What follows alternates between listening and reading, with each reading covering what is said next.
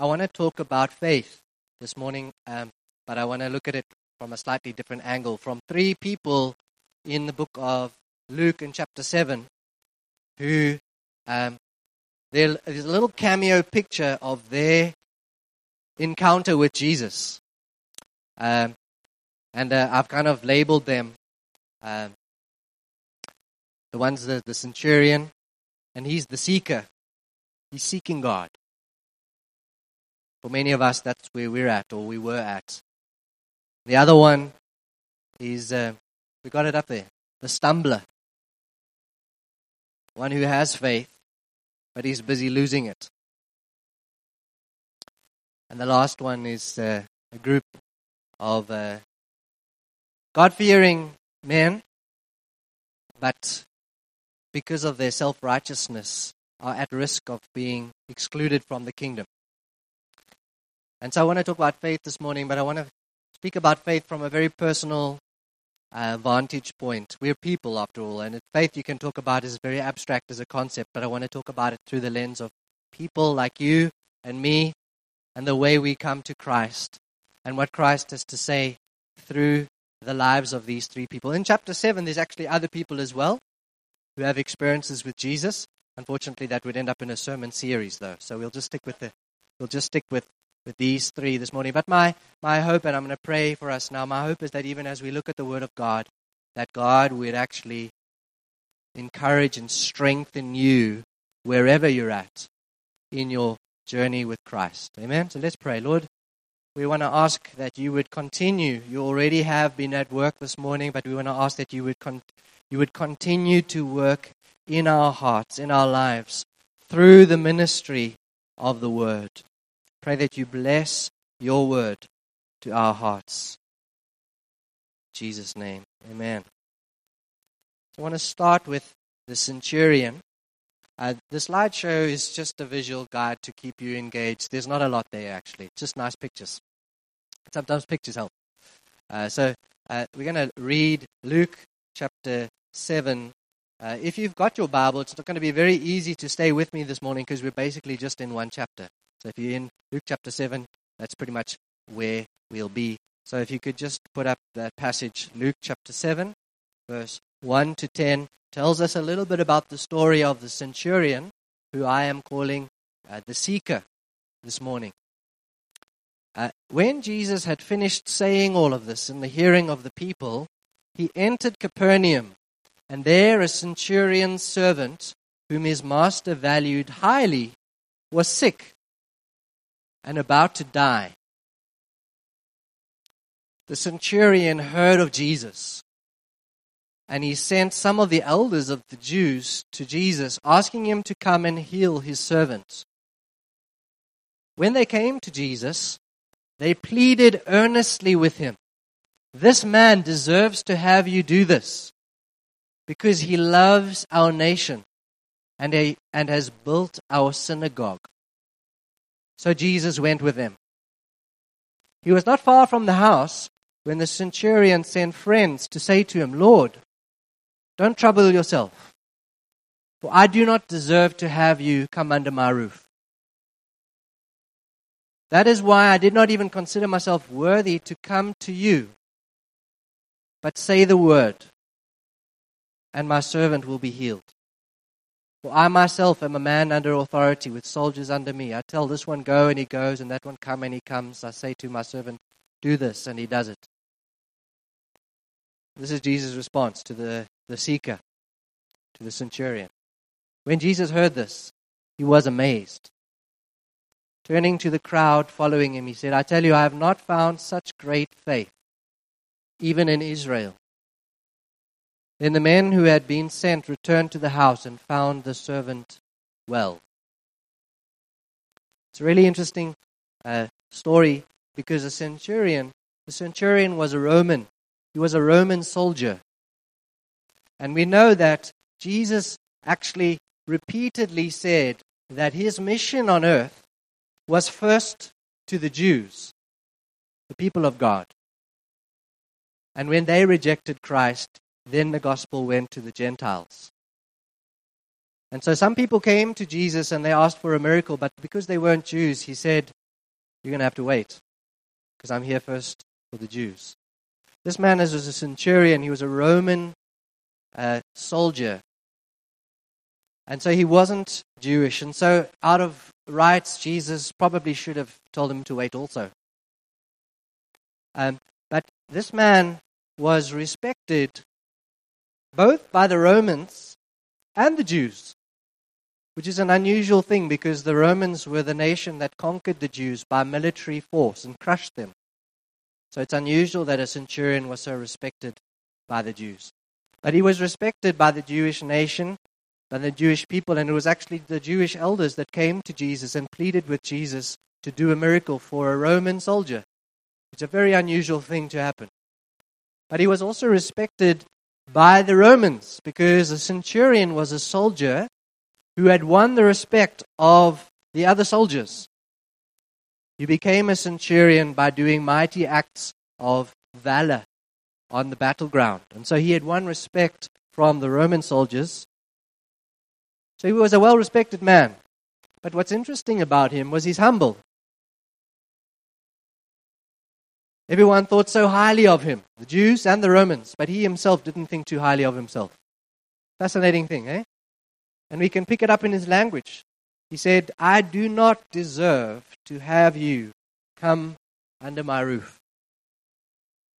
He also said, I did not even consider myself worthy to come to you. So he actually had a very low view of himself, even though everyone else thought he was a great guy. I want to say to you this morning maybe you don't feel like you are worthy enough or qualified enough. Maybe you feel like you've been disqualified in some way, as we were singing in worship. And God would say to you this morning, All I'm looking for is humility and faith. And I will find you. And I will allow, allow you to find me and so, um, this centurion, it seems, had actually become a convert to the Jewish religion. And that did actually happen sometimes. That even though God had revealed himself to the Jews, through the Jews, God had revealed himself to the nations surrounding them. And sometimes, as it seems like the case with this centurion, people would actually adopt the faith of the Jews uh, and they would be called proselytes, and they would be allowed to uh, experience some of the blessings of the Jewish people. And so he came to worship the God of the Jews, even though he wasn't Jewish. And in many ways, all of us have a story like that.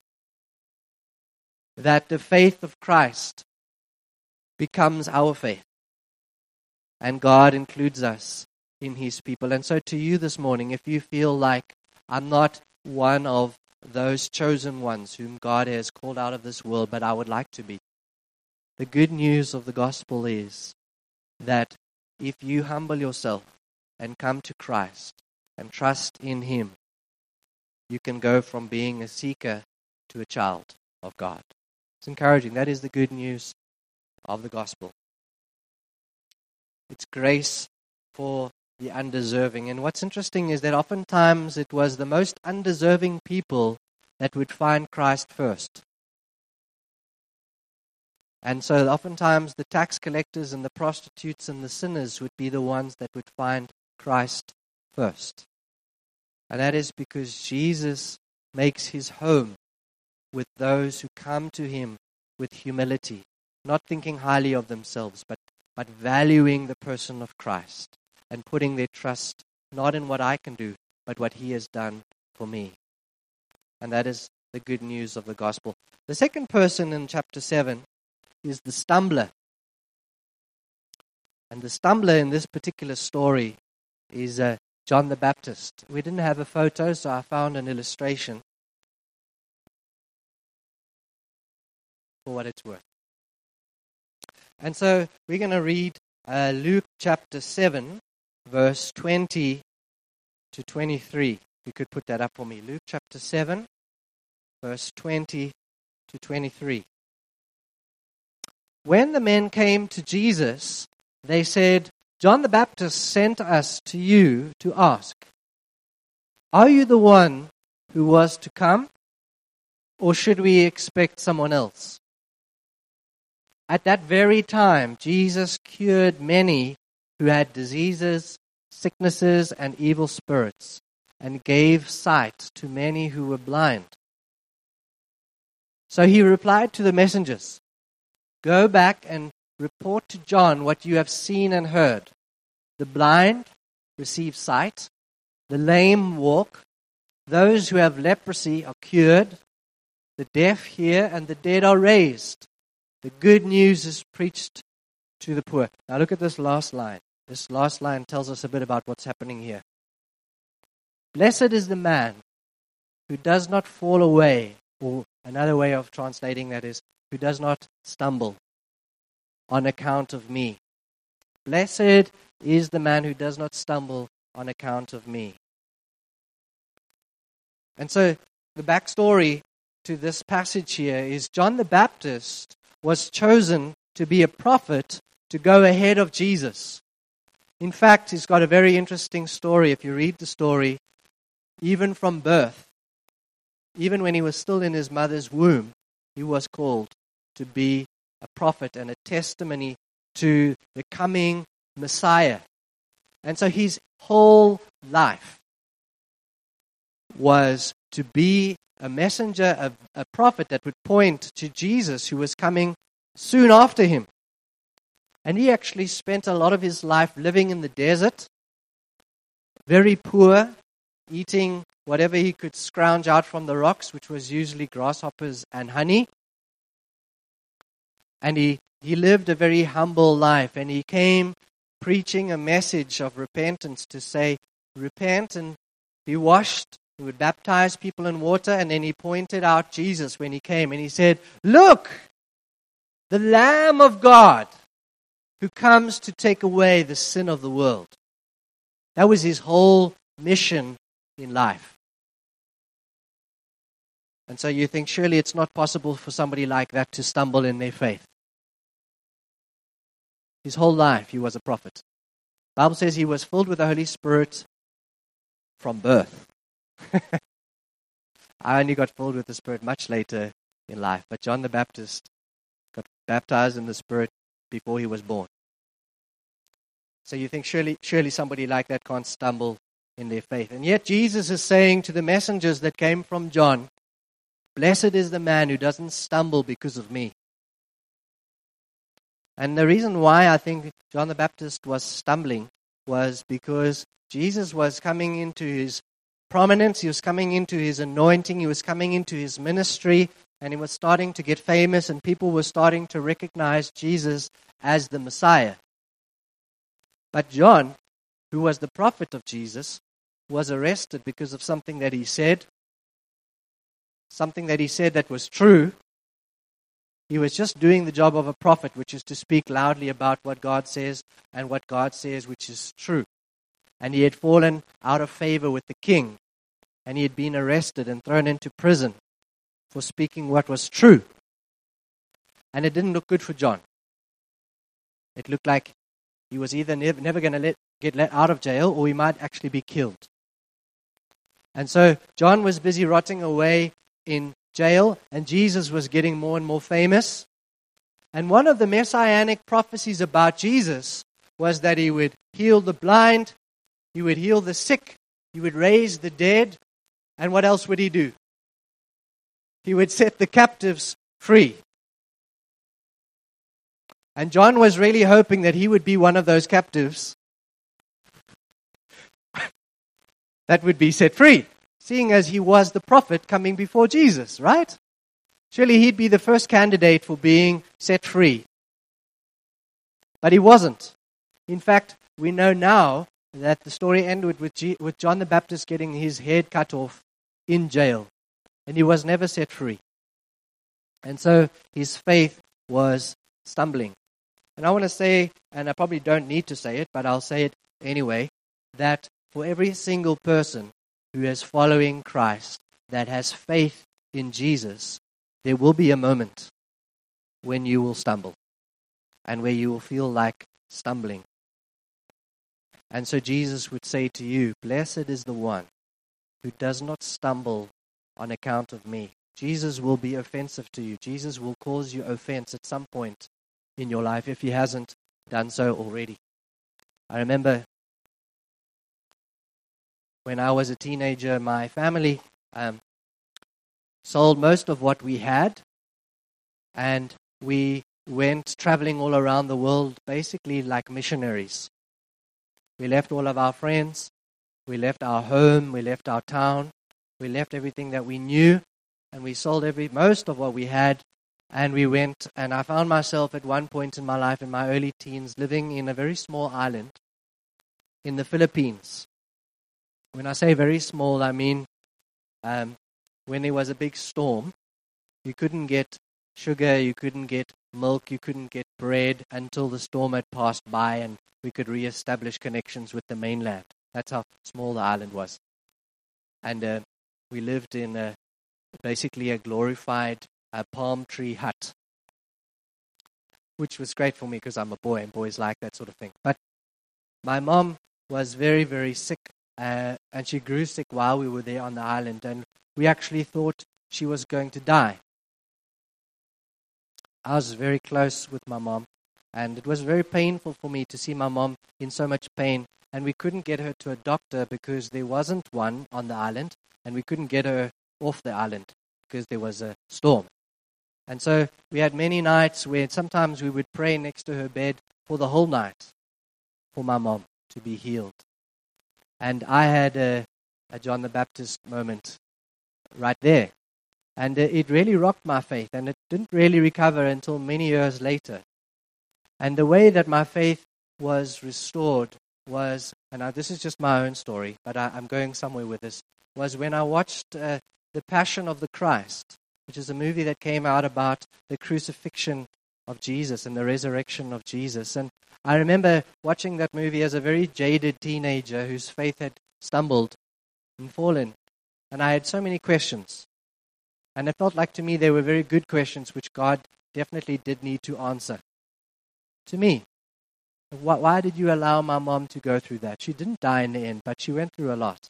I didn't understand because we had left everything to, to serve Jesus in another nation, and my mom was so sick and she almost died. And and we had to come back in the end because she was so sick. And I watched the movie The Passion of the Christ, and I don't know, that movie is very different for different people, but the point was that it was, I had a revelation of the cross of Jesus Christ. And God reminded me and showed me in a way that I hadn't seen before that through the cross, Jesus demonstrated his love for me and my mom. And he doesn't need to, he didn't need to, he doesn't need to, and he never will need to demonstrate anymore how much He loves me and my mom. And Jesus, what He requires of you and of me is to look to the cross and see how much He loves me, see how much He loves you. In a world that's full and will continue to be full of many unanswered questions. That His revelation of the Father's heart, that God so loved the world that he gave his only son, that whoever would believe in him would not perish. And I realized in that moment, God doesn't need to prove to me that he loves me any more than he already has.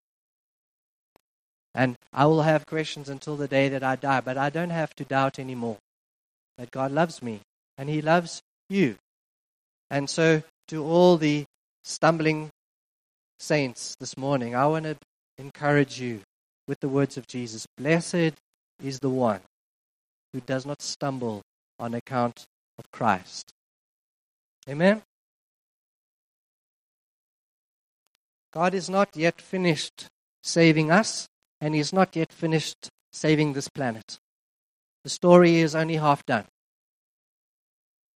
God is saving us, He has saved us, He is saving us, and one day He will finally save us and this whole planet when His plan is complete. And the scriptures say that God makes all things beautiful in His time.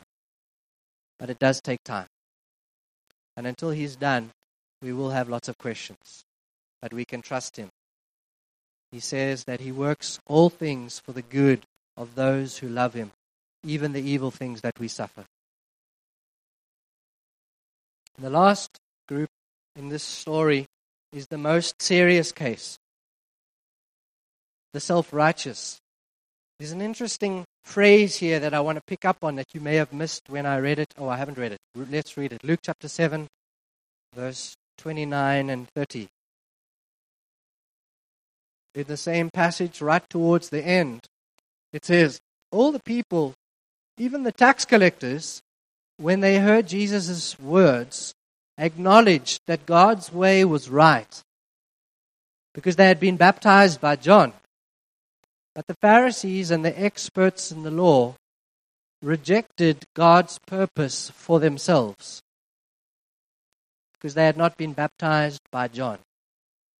It's an interesting phrase there. God had a plan for them. His plan was for them to be saved. His plan was for them to be forgiven, to be washed, to be cleansed, to be restored and brought into relationship with God the Father. But they rejected God's purpose for themselves. And it says they rejected God's purpose for themselves because they had not been baptized by John. John was something of a stumbling block to the Pharisees. I'm not sure if it was because of his message or because of the way he delivered his message. I've read some of his sermons, they're quite sharp. Any of you read some of John the Baptist's sermons? They were a bit different to the one you're hearing this morning. They were more like, Repent, you brood of snakes! Pharisees didn't really warm up to the message.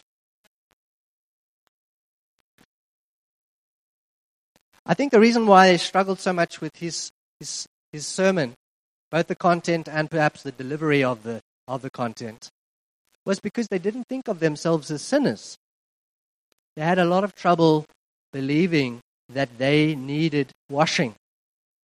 John is famous for being called John the Baptist. He baptized people. Baptism was a sign of having a spiritual bath. But in order to have a spiritual bath, you first need to acknowledge that I'm spiritually dirty. But they didn't think of themselves as being spiritually dirty. They thought they were quite squeaky clean and had obeyed the law and they had done quite, quite all right. Everybody else maybe needed some spiritual washing, but they didn't feel like they needed a bath. And it says because they refused to take a spiritual bath, they rejected God's purposes for themselves. Now, that might sound very obvious for us, but you know that in my experience as a pastor, self righteousness keeps more people out of the kingdom than sin. God can forgive sinners. He can make them new. He can wash them. He can cleanse them. He can make them children of God. But self righteous people, He can't help. He says it's not the healthy who need a doctor, it's the sick. All of us are sick. But some of us don't realize it. And I want to say that is especially true in South Africa. South Africa is a very Christian country. But the problem with that is that there are many Pharisees and self righteous people in South Africa, and myself being one of the first ones to put my hand up to that. I was raised in a Christian home, and I also really, really struggled to see myself as someone needing a spiritual bath because I was a missionary's kid. It was a very good sermon for everyone else except for me. But the problem is that self righteousness is the one thing that will keep you out of the kingdom. In uh, Luke chapter 18, if you could put that one up, Jesus makes the point more clear. Tells the story. It's interesting, it actually tells you why he tells the story. Jesus told this story to some who had great self confidence and scorned everyone else.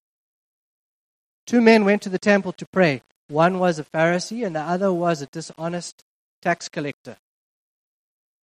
The proud Pharisee stood by himself and prayed this prayer I thank you, God, that I am not a sinner like everyone else,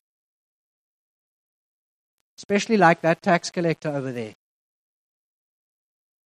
Must have been an awkward church service, this one.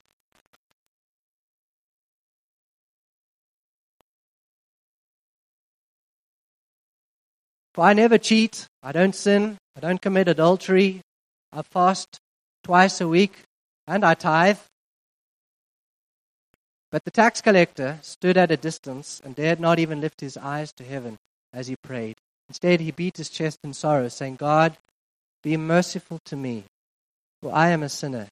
I tell you, this sinner, not the Pharisee who returned home justified before God.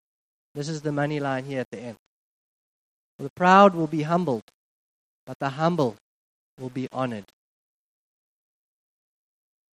So I want to say this morning if you maybe grew up in a church or you grew up in a Christian family and you are familiar with the things of God, I want you to take a moment this morning to look at your faith and what your faith is actually in. It's very easy to start well and start in grace, but slowly and sneakily over time, your confidence shifts from Christ to my own righteousness. And that is a very treacherous thing to build your faith on. I've done it, and it's easy for all of us to do it. And it can keep us out of the kingdom. And one of the ways we know that we have fallen out of grace is that we are ungracious to others. We find it hard to forgive when people sin against us because we've built our whole lives upon our own ability to do what's right in my own strength. And so I hold others to the same standard that I hold myself to. And it makes it hard to be gracious. And this Pharisee was ungracious, but he's not the only one that is ungracious. There are times when I can be ungracious and unkind, and when other people fail to make them try and earn their way back into my good books. But that's a sign it's a sign that I have fallen into self righteousness. And if I look carefully in my own heart, I find that when I come into God's presence, I'm actually coming on the basis of, I, I think I've done pretty well this week. I think I've had a good year. And that's the one thing that will keep me from God's grace because God says He opposes the proud and He gives grace to the humble. And so we're going to close and pray now. But this morning, I want to speak to you in whichever category you yourself, find yourself in, whether you find yourself as a seeker who really wants to find God. You're sincerely looking for Him. And I would encourage you this morning to say, Jesus wants you to come. And He has made a way for you to come. And He has made a way for you to come through the cross. Because it's only Jesus would say, I am the way, the truth, and the life. No one comes to the Father except through me but, but anyone can come. John 3:16 For God so loved the world that whoever would believe in him and trust in him would not be judged but would be given eternal life, the gift of eternal life. And to the ones who are maybe stumbling or have stumbled, and maybe you stumbled in here this morning. And God wants to restore your faith by turning your eyes to the cross and saying, with all the questions that you may have, there's one resounding answer. And that is the cross of Jesus Christ. Jesus has demonstrated his love for us in this that while we were still enemies, Christ died for us. And yes, we have lots of questions and we will have lots of questions, but we should never doubt that he loves us. And he wants to save us and he wants to make something beautiful out of our lives. And lastly, to the religious amongst us. Maybe you've grown up in a Christian home or been surrounded by church people your whole life, but never yourself actually acknowledged God, I, I need forgiveness. I'm not good enough to merit and earn my own way to heaven. Whether I started out that way or I've become that way over time. And I've become that self righteous Pharisee. It's hard to admit it because pride doesn't like to admit that sort of thing. But God, I want to acknowledge your grace this morning. So let's close eyes and pray.